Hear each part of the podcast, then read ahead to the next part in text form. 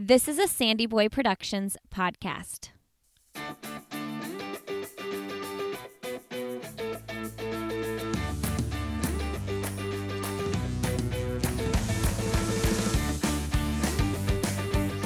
Hey, everybody, welcome to I'll Have Another podcast with Lindsey Hein. I'm your host, Lindsey. Thank you so much for being here today. Today, you're listening to episode 224, and I'm talking with Kelly Vigil. Kelly is the mother of two. She works full time and also is the woman behind More Miles, More Fun races. Kelly started running in 2011 and just this past September ran her first 50K.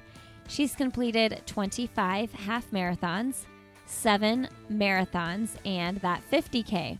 She gives back to nonprofits all around the country and world through her organization, More Miles, More Fun. Most recently, she set up a run for Australia to help with fire relief efforts over there. And last I checked, she had raised well over $25,000 for fire relief in Australia. I've been a participant in a few of Kelly's virtual races. She also does a Every Mother Counts virtual race every single year. Our friend Kristen Garzone, who has also been on this podcast, is heavily involved in that effort.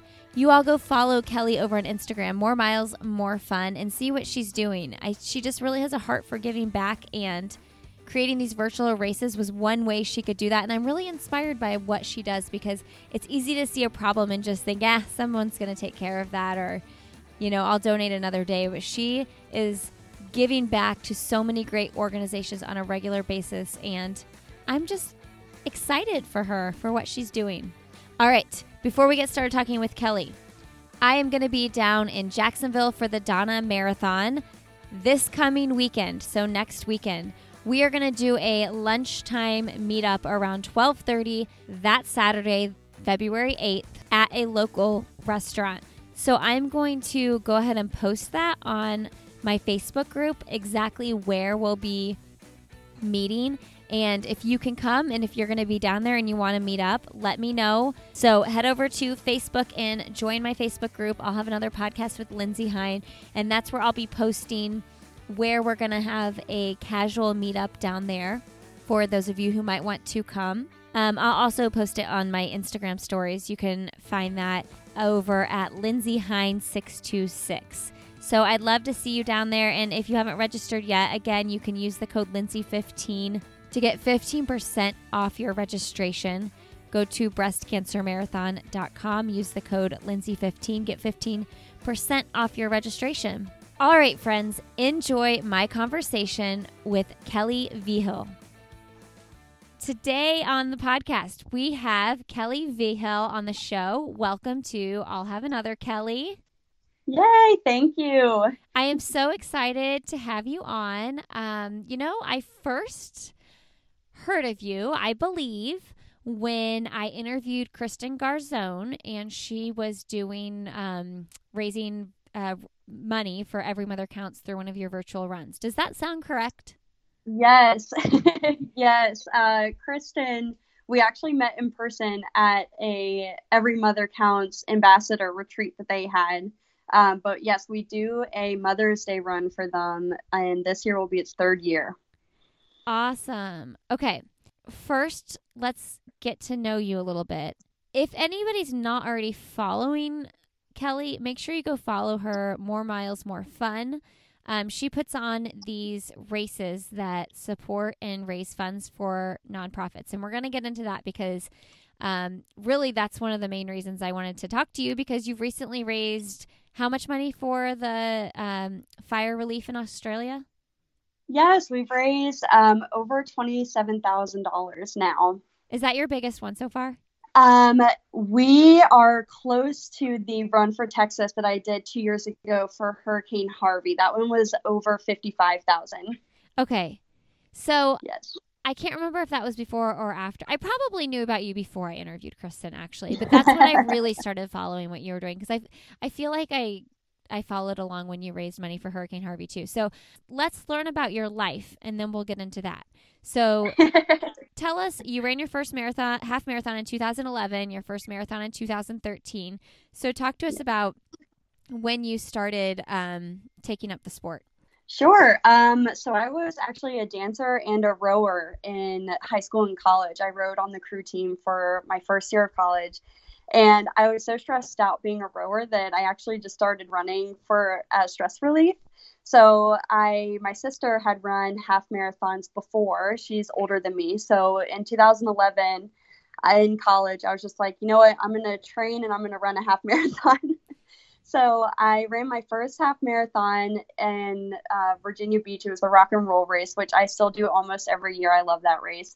And from there, I just kind of got addicted to the running community and just running in general. So I have run 25 half marathons since then. I've run seven full marathons, and I just ran my first 50K in September.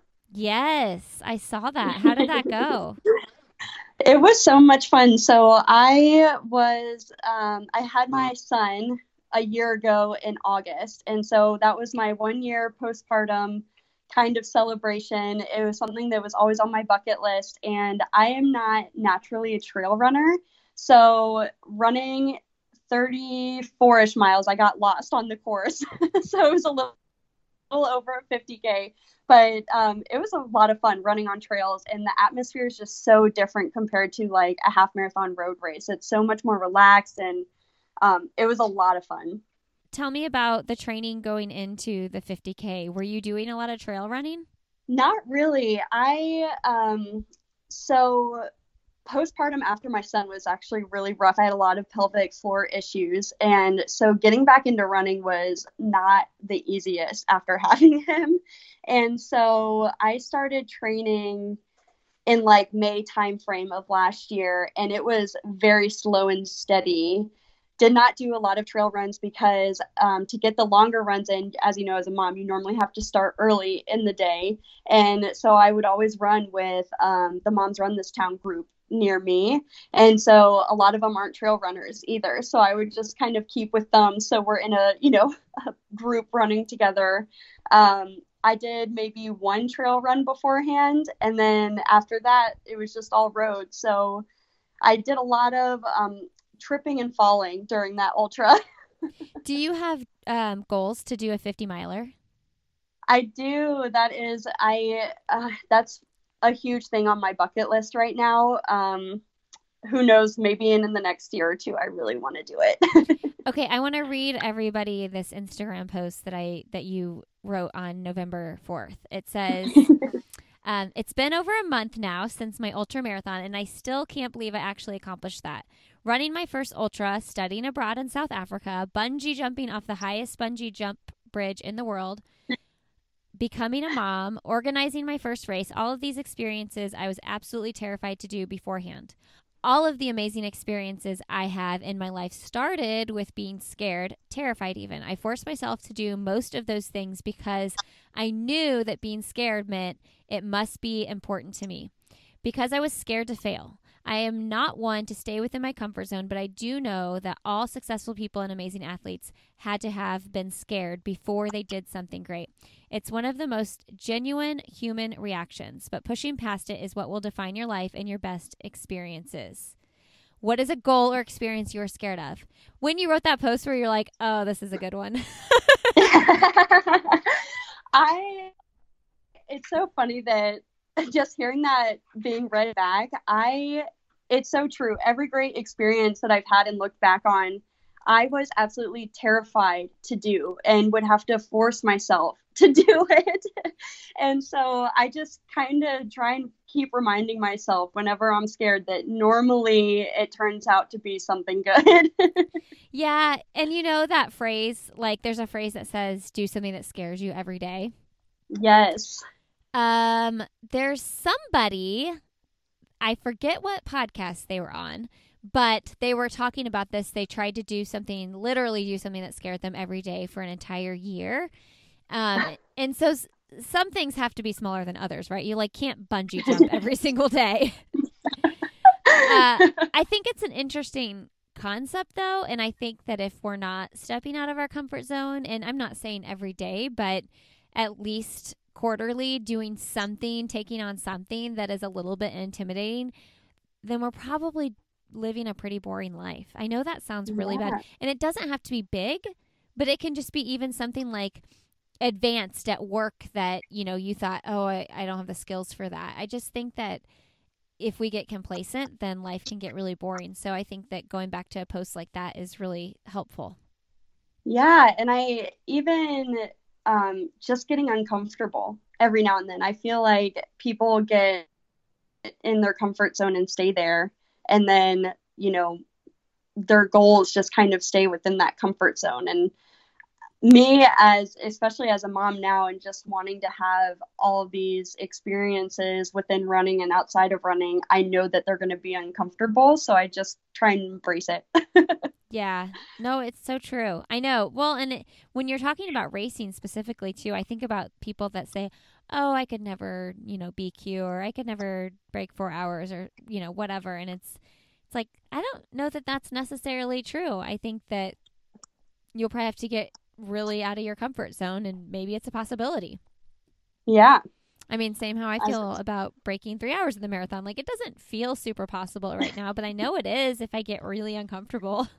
Oh, yeah. So, more miles, more fun. Okay.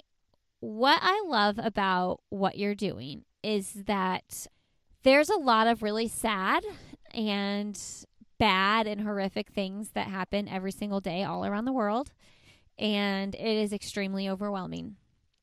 And it's also extremely easy to just live your life and think that the problems are too big because they feel too big.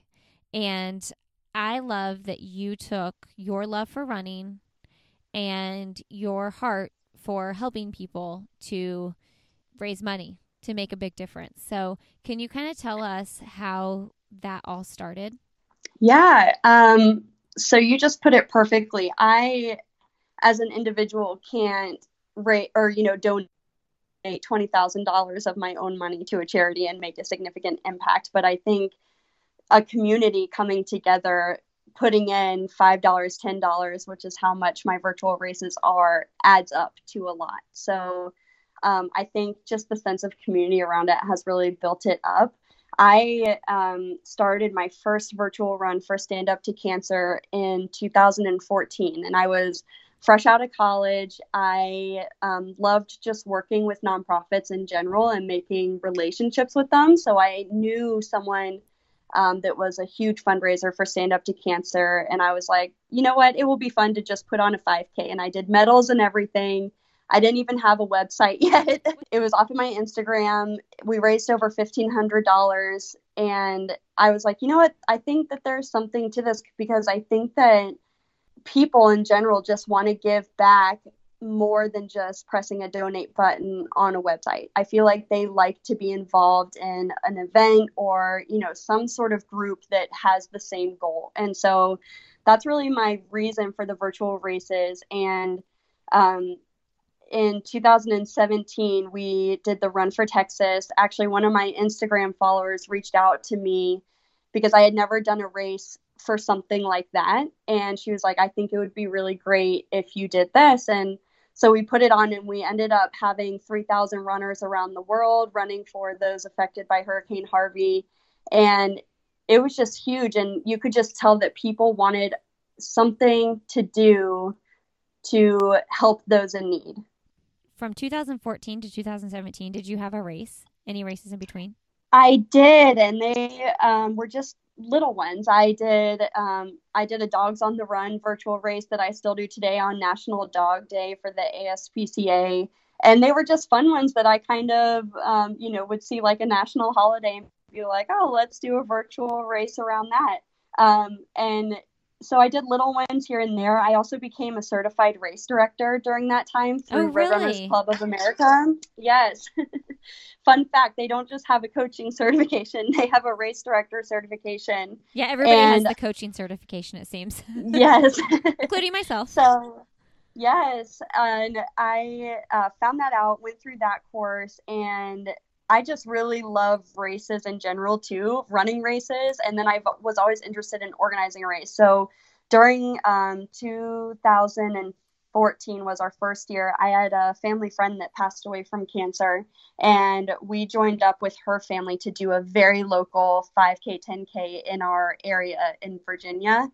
And that really kind of set my spark because that was for um, cancer research and again just tying running with giving back. Um, i just started to build my races from there.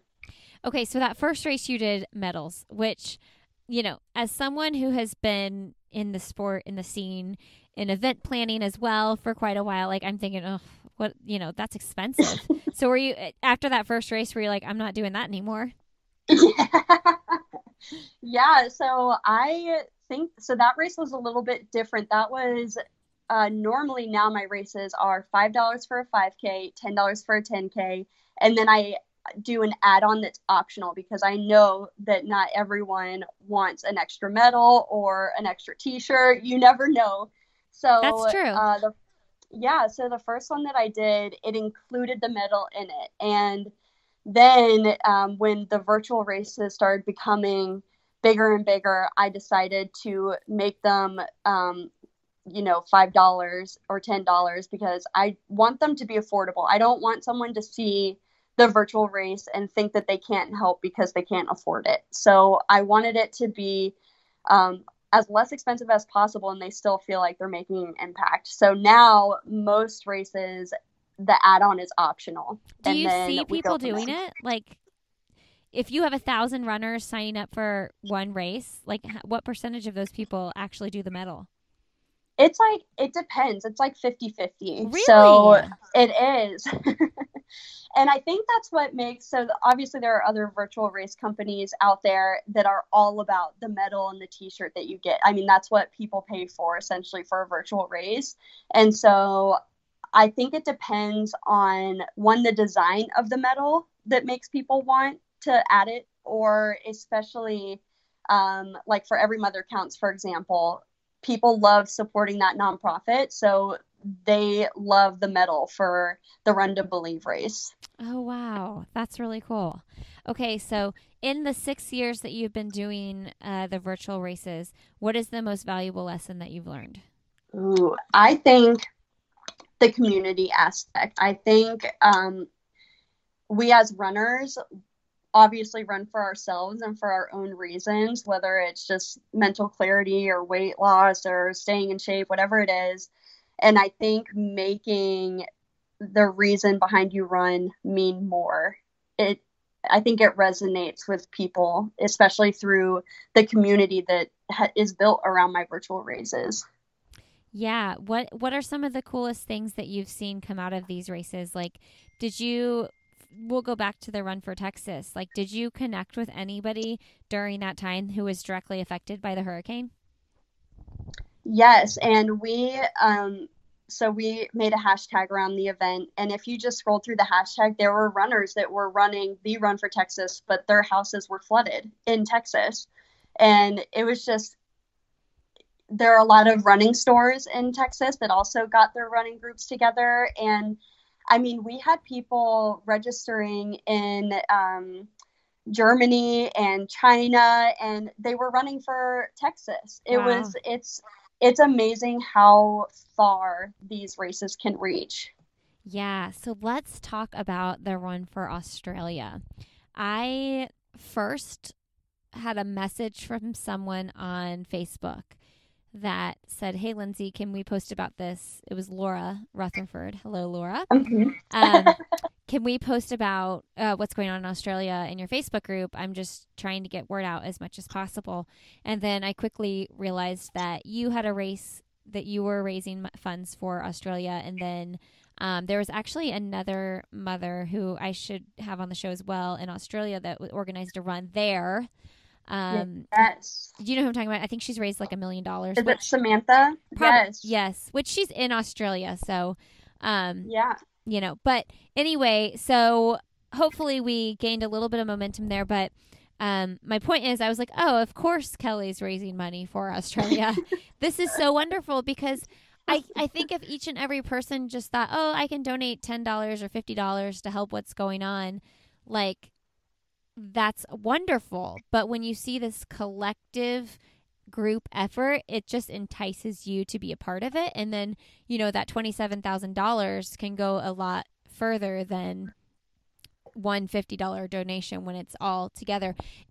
And right. I say that because not all those people probably would have ended up donating had they not wanted to be part of the collective action. Right. Not because they didn't want to donate, just because you forget and you move on, you know? Right. And I think going back to the actual act of just going on, you know, the Australian Red Cross's website and pressing the donate button, it's really, you know, it's just like ordering something online. It's a really fast checkout and then boom, it's done. You get a tax receipt and that's it. And I feel like obviously you feel good because you donated to a good cause, but I think that the uh, especially a social media community around these races, you see other people running for the same cause and at the same time, whether it's different paces, different mileage. I think that's what really resonates with people versus just kind of donating on their own time. Yeah. And that's how it goes viral too, people posting and using the hashtag for sure. Yeah. Talk to us about running the virtual races, you also work full time and you're a mom. So how is this sustainable? How many hours a week are you putting into the virtual racing? Because I know it, you you know all the text says you donate 100% of the proceeds. Yes. Um, so that it's hard to guesstimate hours. It's definitely um, in the early mornings, late at night that I make these web pages, and you know after the kids go to bed and type up the website. Um, it just depends on the races that month. And for Run for Australia, for example, it's just a lot of my off time answering questions. You know, I feel like virtual races, for as long as they've been around, I feel like some people still haven't grasped the concept of paying to run when they run anyway, you know? Yeah. And so that's why I wanted to make it more um, fundraising focused because I know that people can run obviously anytime, anywhere for free. right, right, for so, sure. So yeah. you're fielding a lot of those questions.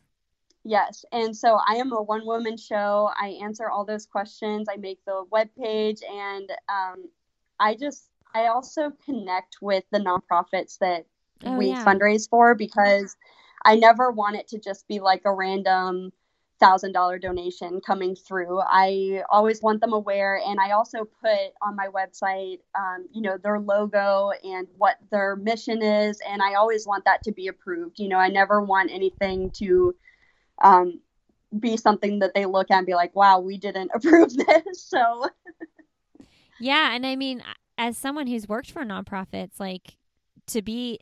I remember fundraising when I worked for Back on My Feet and like to be selected for something like that that could potentially raise like $10,000 or in, you know, Run for Australia case $27,000. It's like that's a big honor. I mean, I yes. I remember hustling my butt off trying to find ways to fundraise and make make donations come in for back on my feet. So I imagine every nonprofit feels that way. So I mean, Run for Australia, obviously that was an easy selection process. Like there's a catastrophic event happening in the world. Let's raise money for it. But in general, how do you decide what nonprofits to align with? Yeah, I have received this question so many times before. And I think one, I always choose nonprofits that I already have a connection with, which, fun fact, I worked on Back on My Feet in the DC chapter too. You did? I did. What did you do? I helped um, their like running fundraising team that ran the Marine Corps Marathon and DC races around here. okay, so you're you're way younger than me, and you probably did this after she lived in DC. But my sister lived in DC for like ten years out of college, and well, probably more than that even and she used to be like um, one of the team leaders at their at one of their teams. Oh, that's so awesome! but it, I mean, you graduated high school in like 2010, didn't you? Yes. Um. Yeah. Okay. Well, of course you did. Of course you worked for yeah. Have you ever done a virtual race for them? I did. I just did a first one in uh, October. No, it was November for because it was um Homelessness Awareness Week. Okay. In November, we did our first one, and so that ties to your question. Is I chose them because I had worked with them before. I already um, knew of their development team for like the national level, and so I reached directly out to them and kind of went through the process with them together. And that's what I like to do. Um, if I already have a connection with nonprofits or I've already heard great things and have done my research on, you know, you can go to Charity Navigator and look up any nonprofit in the world and see how they spend their money and if they're really making a difference. And I think that that's really important. Um, obviously, because we donate 100% of the proceeds, we want it to make a difference. Yeah. Have you ever had a nonprofit suggested that you've researched and then you're like, no, not going to do that? Yes.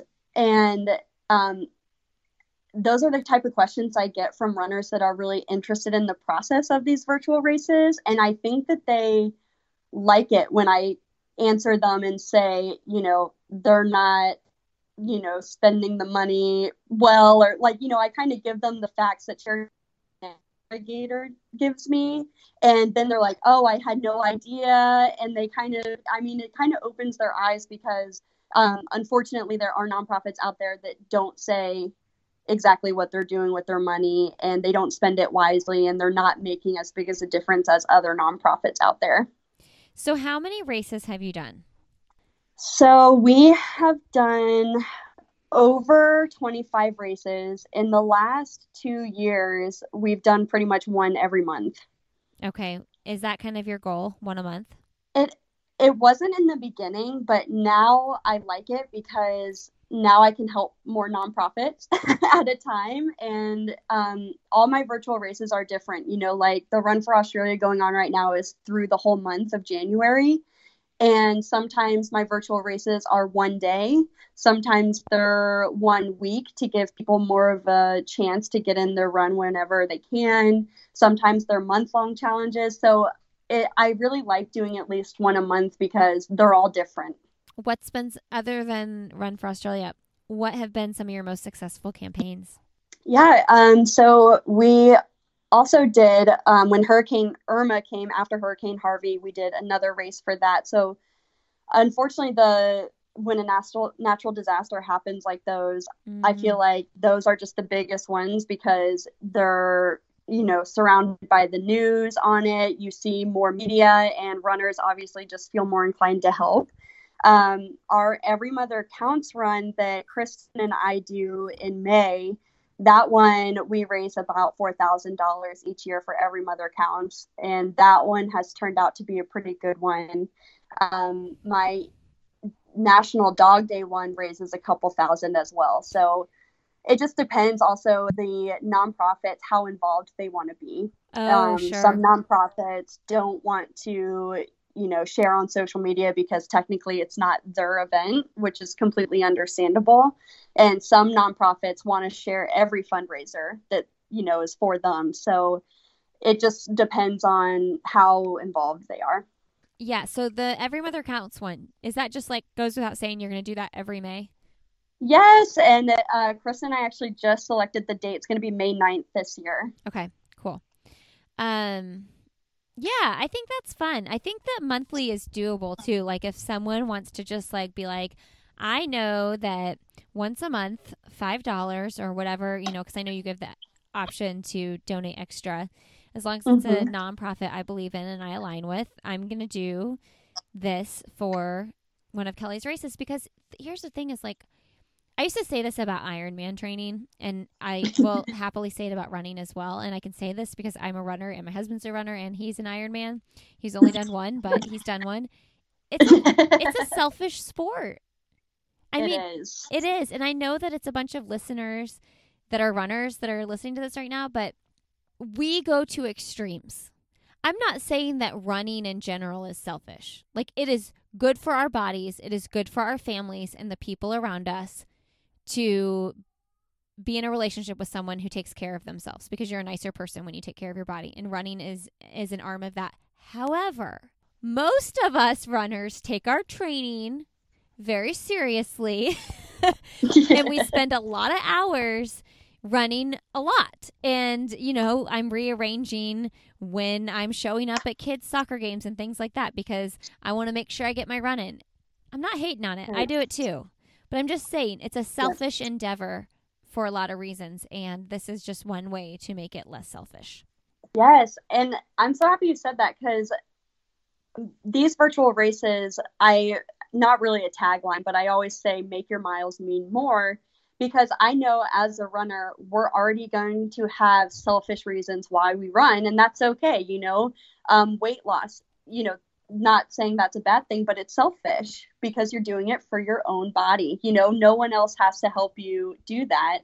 And I think that staying in shape is extremely selfish just because, like you said, you're training. It's on your schedule and your body and what you want to do. And I think those are all great reasons to run. And I think that you can just, um, you know, like you said, do a virtual race or run for a cause and you just make your miles mean a little bit more. Yeah. And it's when we say the term selfish, like it sounds really negative, but it, doesn't necessarily have to be negative. I mean, the whole self care movement that's like the oh, language oh, yes. has changed from that. That's what that is. You know, yeah, it's like taking care of yourself. Mom, yeah, and especially as a mom, uh, my ultra training was completely all about me. Yeah. You know, that was I mean, you know, that was Saturday mornings, my long runs, that was my alone time. That yep. is what I got. And um, yeah, so it really wasn't about anyone else except for me wanting to be out there without kids and having that time. Hey, everybody, a quick break to let you know if you are looking for bonus episodes from me, I have returning guests. I have episodes with my husband, Glenn, and most recently I did a Q&A with my intern, Emma Benner, over on my Patreon page at patreon.com slash Lindsey Hein. When you support the show at as little as 3 or $5 a month, you can get access to at least two podcast bonuses every single month over there. It seems that Glenn is a crowd favorite over on Patreon. I get a lot of great feedback from his episodes. Uh, but I really enjoyed that conversation I had with my intern Emma, who she I we kind of I actually kind of interviewed her a little bit, and then she took over and asked me questions that listeners had asked. And then most recently, I interviewed Kara D'Amato over there. She was on the podcast just probably six weeks ago, and just destroyed her half marathon PR, ran a time of 70 minutes in one second. And that was her gun time. Her chip time, she actually dipped under 70. So she just had a really great race, and I'm so excited to see what she does at the trials. But yeah, there is a 40 minute episode with her over on Patreon now. You can find all that bonus content when you go to patreon.com slash Lindsey Hein. All right, and the other thing I want to let you know, I have some training plans available on my website at lindseyhein.com. If you go to the shop, I have beginner, beginner intermediate, intermediate, and advanced half marathon training plans that I've created. And then I also have beginner, intermediate, and advanced marathon training plans over there that I've created. So if you're looking for a training plan, you can purchase those on my website at lindseyhein.com and they are beautifully designed. If I do say so myself, I hired my friend Meredith to do the design work on them, and she did a really fantastic job. There are links to pre and post run stretching as well as strength training that I recommend you do while you marathon train, just at the most basic level. The half marathon plans are 14 weeks, and the marathon plans are 18 weeks. So I've definitely had some people use those plans and run several PRs with them there's a pace chart included as well. It's a pretty detailed um, little package. So check it out, lindseyhein.com. I'll put the links to the training plans in the show notes as well.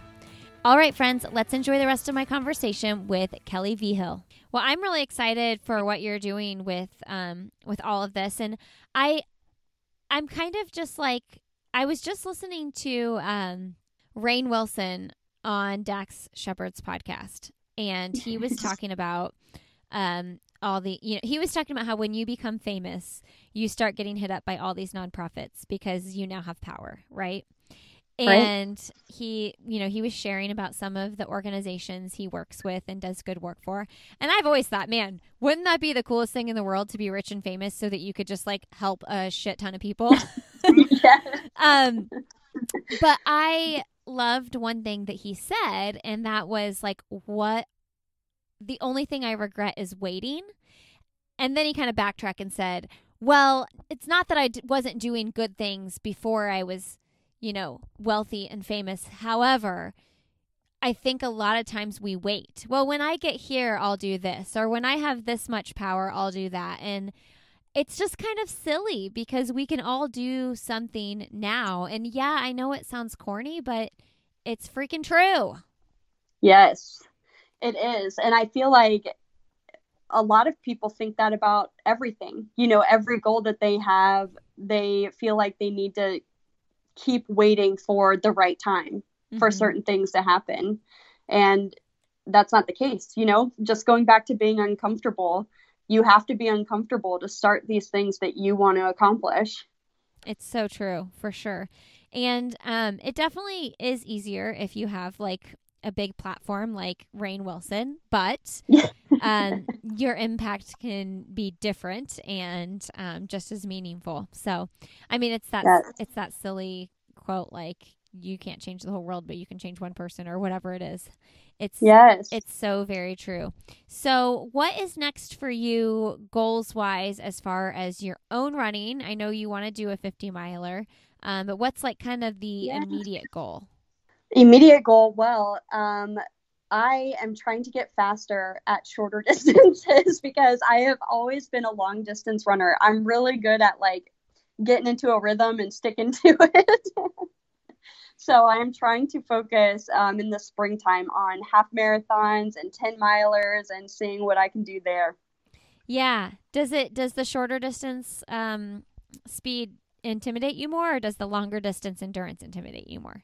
No, the speed and shorter distance. I think it's because there's less room for error. Yeah. You know, uh, when you run a marathon, you have, you know, well, for me, more than four hours to fix whatever's going on, you know, whatever issues you're having.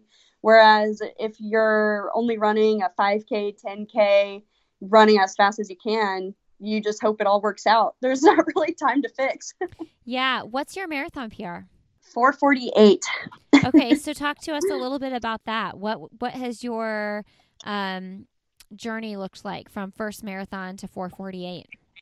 Yeah, well, funny that you say that. 448 was my first marathon. Really? And it's still my PR, yes. And um, I really think I'm happy we're talking about this because I really think that my mentality has changed now after running the ultra. And now I'm really excited to run a marathon and see what I can do time wise. Because after my first marathon, I was so strict with myself on training and, you know, being at certain paces. And I think that I, you know, I still had fun with running, but I think that that made my running worse because my marathon time just increasingly got um, longer and longer. and I think, um, you know, after my ultra and training for the ultra, my mentality was just to be out there and have fun because, again, that was my alone time as a mom. And I had two kids within 15 months of each other. Wow. And it you know that's stressful. And any parent it's obviously a stressful situation. And so no but that's um, real stressful. I mean my closest are 21 months apart and that seemed really close. Yeah and so the running um, i didn't want to stress out about running because that was the only time that i didn't need to stress out about anything. And that mentality has really simplified running for me. And I have noticed, I've just ran, you know, after my ultra, I ran a half marathon in November. And um, I surprised myself with how good I felt the whole time. And I think it's because I wasn't stressed with anything. You know, I knew that if I had to go to the bathroom, I could go to the bathroom. Where I used to, you know, freak out. I feel like every runner, so sorry if this is TMI, but I feel like every runner knows mm-hmm. the stressful situation of having to go to the bathroom before a run. For sure. Yes. And so I think that um, just like relaxing into a run and whatever happens, happens, and you'll work through it has really changed my mindset and I feel like has helped me be a faster and better runner. Yeah, so that is really encouraging because you've run seven marathons. So um, there's certainly listeners that are in your shoes that their first marathon was their fastest and they're like, what the heck is going on? so share with me kind of like what your goals are going forward. Do you want to break that 448? I do. And I feel like it's so cliche because obviously every runner wants to run Boston, but I do want to be Q because I think I can. I just haven't. Um, this is weird to say, but I feel like I haven't had the maturity to do it yet. I haven't like taken training seriously enough to do it, and I am 28 now, and I'm giving myself till age 30 to BQ. If I don't BQ, then because I obviously love nonprofits, I will be more than happy to fundraise to be in Boston. you can handle that. Yes. Um, but yeah, so obviously I just want the experience of going to Boston, but I honestly just think breaking four hours would be like so great because I'm not naturally a fast runner. And so I'm going to have to really put in some work for that. Yeah. So do you have a race that you're looking to start chipping away at that at? I do. So I have ran my favorite race is the Marine Corps Marathon. It is the best race and I have run it four times now and I'm going to try and get into they just made a 50k option. Last year was the first year and I'm going to try and run the 50k this year and then the next year I'm going to start chipping away at the marathon time. They should let you cross the marathon in your 50k so that like say you cross it at four hours, you at least have that like yes. time stamp in your head. Not that you can't track that yourself, but I know you need it official though. Yeah. Oh, that's great. that's really exciting. That and now that's close to where you are. You still in the DC area? Yes. Well, I'm in Northern Virginia, um, but yeah, the Marine Corps Marathon is super local. It obviously starts in Arlington and into DC, goes back around, and I just feel like that they call it the People's Marathon, and if you've never run it, highly suggest it because it is the best, most supportive marathon um, in this area. It, it's great. Tell me about your shirts that you sell. Happy Runner. I love that. Yeah. is this another arm yeah, of so, business, or is this a charity thing?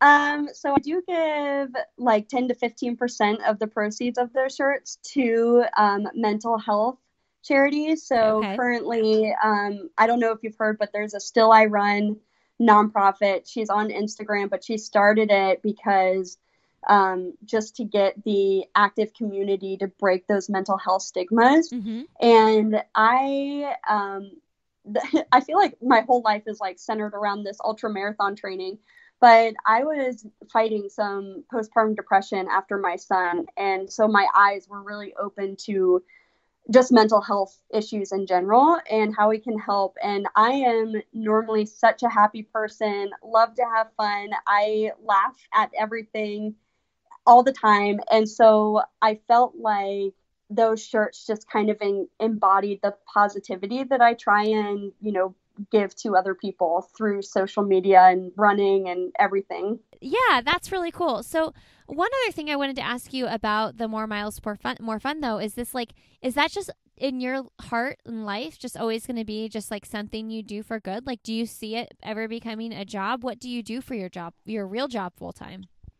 Yeah, so well, I work full time for uh, a nonprofit Fisher House Foundation, and they're like I don't know if you've heard of them, but they are like Ronald McDonald, but for military families. So they build houses next to VA medical centers so families can stay in the homes for free while loved one is in the hospital. So I actually work with their athletic fundraising and manage their athletic fundraising team. So everything about my life is about running and fundraising. Totally. um, so I work for them full time. yeah. And I think my virtual races, I would love to put on so many events that it becomes a full time job. Um, yeah, so I just, I would love that because I love planning events and giving back to every, you know, not just my local community, but everywhere. I feel like the whole world, we just need, you know, we need to run more miles and have more fun. How do you make that happen though? Because at some point you would have to transition from donating all of your proceeds to giving yourself like a cut so that you could actually have a salary to like do this full time. I know. So, well, one of my like professional dreams is to be the owner of my own nonprofit, be the founder of my own nonprofit. And Okay. I have thought about turning More Miles, More Fun into a nonprofit based around runners that want to give back. Oh yeah. But because I donate 100% of the proceeds, tax reasons, it's actually worse for me to be my own nonprofit and then give to another nonprofit than it is to be a business and give to nonprofits. okay. So I think I would love for it to be a nonprofit though, where we could distribute money wherever it's needed and go from there based off of what's going on in the world. Yeah. That's really cool. Well, I think you'll do it. And honestly, just like the experience that you you've been gaining since I don't know what you were doing in high school, but basically it sounds like since you were really young, um, you've been immersed in the culture and um, sometimes it feels like a big dream like that can take a while, but the experience is necessary and every like little thing that you do with these races is just one stepping stone to getting there. Yes, I agree. Oh man. Okay. So gonna do the 50k next year at Marine Corps. You're gonna start a nonprofit. What what else are on your hopes and dreams list? really just kind of like you said gaining more experience. I am only 28 years old and so i feel like i keep chipping away at these dreams like my 50k and doing these virtual races. I would love to put on fundraising events outside of running. I mean still keep them around the running community but outside of virtual races and so i'd love to keep just kind of event planning in that way. What does your husband do? so my husband he is he was in the marine corps for six years. So he is out now. He is currently going through um, college using the gi bill because he joined the military right after high school. And he works in operations for a like military startup. They're an app. And they created it's called Sandboxx. They created an app so you can attach pictures and write letters to those in boot camp and they will print it out for you in letter form and send it to those that are in boot camp and deployed so he does like the operations and logistics for them which is really cool Yeah, that is cool. And you guys walked through that together because you guys have been together for a long time. So when he went off to the Marine Corps, what was that like? yes so we uh, met in high school didn't start dating until the end of high school when he decided to join the military and it was i mean it was hard. Anyone that's dated long distance we would um, he would be deployed for you know eight to nine months at a time would also live in like he lived in california while i went to school in the virginia beach area so across the country or yeah across the country. And we would go you know six years seeing each other once or twice a year. Wow. and so um, it, it was rough but i feel like we knew that it was going to come to an end you know he was only in for six years and i feel like that made it a lot better and we didn't get married until he got out of the marine corps um, which i think helped the situation too because it was kind of that like celebration of that end to our life phase yeah. So will he al- Um, always be connected though?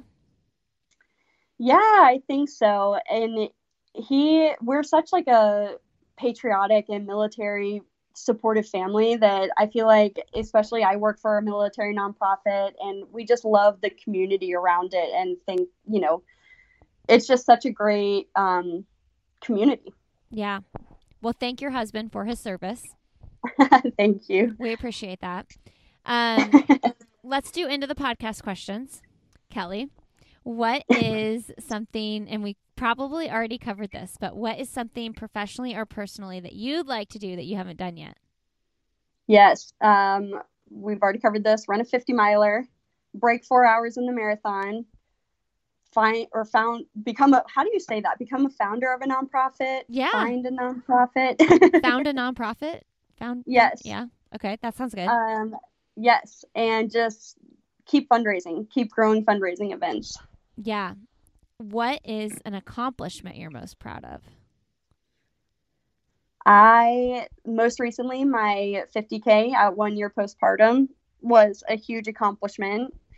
Um, also running my 25th half marathon. I don't know. I run going into that half marathon. I didn't think it would be a big deal, but when I started talking about that with other runners, they're like, "Wow, 25 half marathons." You know, that's like a good number at the age that I'm at. So I'm pretty proud of that. yeah. Well, and you know, it's pretty cool too because one year postpartum, like that's no joke. And you oh, mentioned yeah. your pelvic uh, floor issues. So, how did you work through that? I wonder. Yes. Yeah, so thankfully, my mom is a physical therapist and has been one for 30 plus years. Oh, wow. And I, she, you know, you tell her, oh, this hurts. And she's like, sit down, let me work on you. I mean, anything that you're having issues with in your body, she's always there to help. And so she gave me pelvic floor exercises, which normally I don't listen to her and don't end up doing the exercises. but this time around, I was having serious issues that I knew I needed to do them. So I did, you know, pelvic floor exercises for 6 months before I really like started running seriously again. And I mean, my every in that general area, everything was just shot after having two kids that close. It was like crazy. wow. Well, that's a really good testimony for women everywhere because I think that are coming back from childbirth because it is very tempting to run more and sooner and farther and faster, further and faster than um than you should be a little bit too soon. So um, oh yes, super. I, I mean, that's just like the, there could be a whole another podcast series on that topic alone.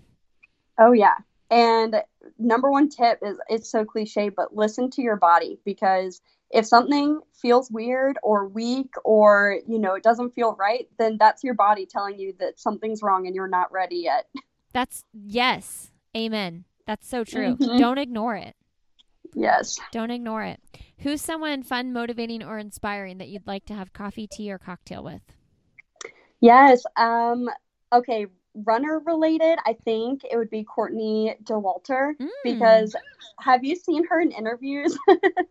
I yes. She I feel like she just has so much fun with running. And I feel like she's so relaxed when she talks about like the training and the you know like crazy times she had like winning these ultra marathons. I feel like she'd be a lot of fun to talk with. Yeah, I mean, she's seems very relaxed and at ease and you're like how are you running so fast yeah. like you're doing really hard things. What is the yes. best most recent book you've read?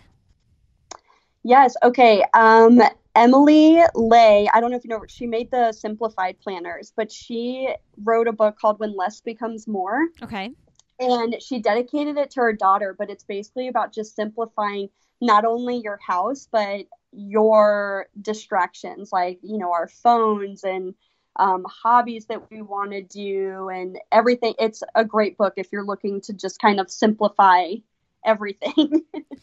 I've heard good things. I've heard her on a couple interviews, and I ended up getting the Erin Condren planner again this year. I don't know if I love it or not, but I've heard that she has a really good planner too. Yeah, she does. I've used it for a couple years now, and again, it's just simple. And I feel like it just takes the clutter out of everything. You're just like, okay, my schedule. This is what we need to do. totally, for sure. What is and well, this is a funny question for you. What is a nonprofit you like to support? I okay. I obviously love supporting all nonprofits, but really, um, just having the personal connection with nonprofits, and so the biggest one I can think of right now is obviously Every Mother Counts. After fundraising for them, I became a Every Mother Counts ambassador, and we they just have such a great connection to their fundraisers and to those that want to support them, and I think that that's really important for nonprofits. For sure, for sure. And I had the great opportunity to interview Christy Turlington, and yes, like pretty obvious how hands on she is in the organization. Yes. And, um, it's a small organization. You know, I mean, there's like eight or nine employees, yeah. I think. So um, it's they're really small. cool to see the work that they're doing. Yeah, and it, I feel like it is a testament to you don't have to be a big nonprofit like the Red Cross to do meaningful work. I mean, they have amazing, amazing things going on um, with their small team. I don't know how they do it. Yeah, for sure. Because Christy Turlington's their owner, their founder. Yeah.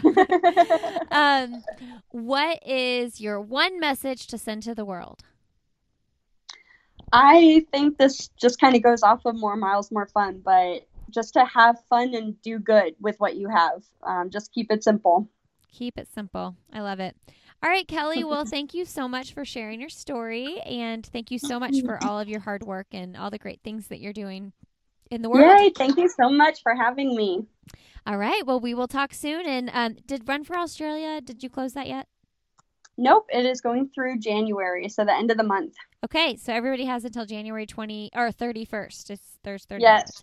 January 31st. you can still sign up, and we'll put the link to sign up. You might as well do it. She's already raised $27,000, and that number is going to keep growing. Do you have a goal? Like, do you have an end goal for that? I do. I mean, I would obviously love to double it and make it over 50,000 like mm-hmm. our Run for Texas, but mm-hmm. we did already our first donation. I wanted to start making an impact as quickly as possible. So after last weekend, we already made the first donation and I mean, the Australian Red Cross is they've already emailed reaching out how thankful they are for us. They reach out to me on social media after I post. They are so involved with their fundraising. It's it's really great to see. That's awesome. That's really cool. Um, all right, Kelly. Well, thank you so much, and we will talk soon. Hey, thank you. Okay, bye-bye. Bye. All right, everybody, thanks so much for tuning in today. Thanks, Kelly, for coming on the podcast and sharing your story. And thank you for all the great work you're doing with More Miles, More Fun.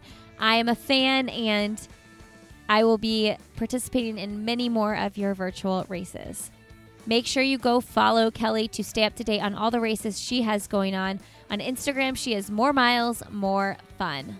You can find me on Instagram. I'm Lindsey Hein626. You can find me on Twitter at Lindsey Hein. And you can find me on Facebook. I'll have another podcast with Lindsey Hein where we have a group as well. All right, friends, have a great Friday. Have a wonderful rest of your weekend. And as always, I will see you next Friday.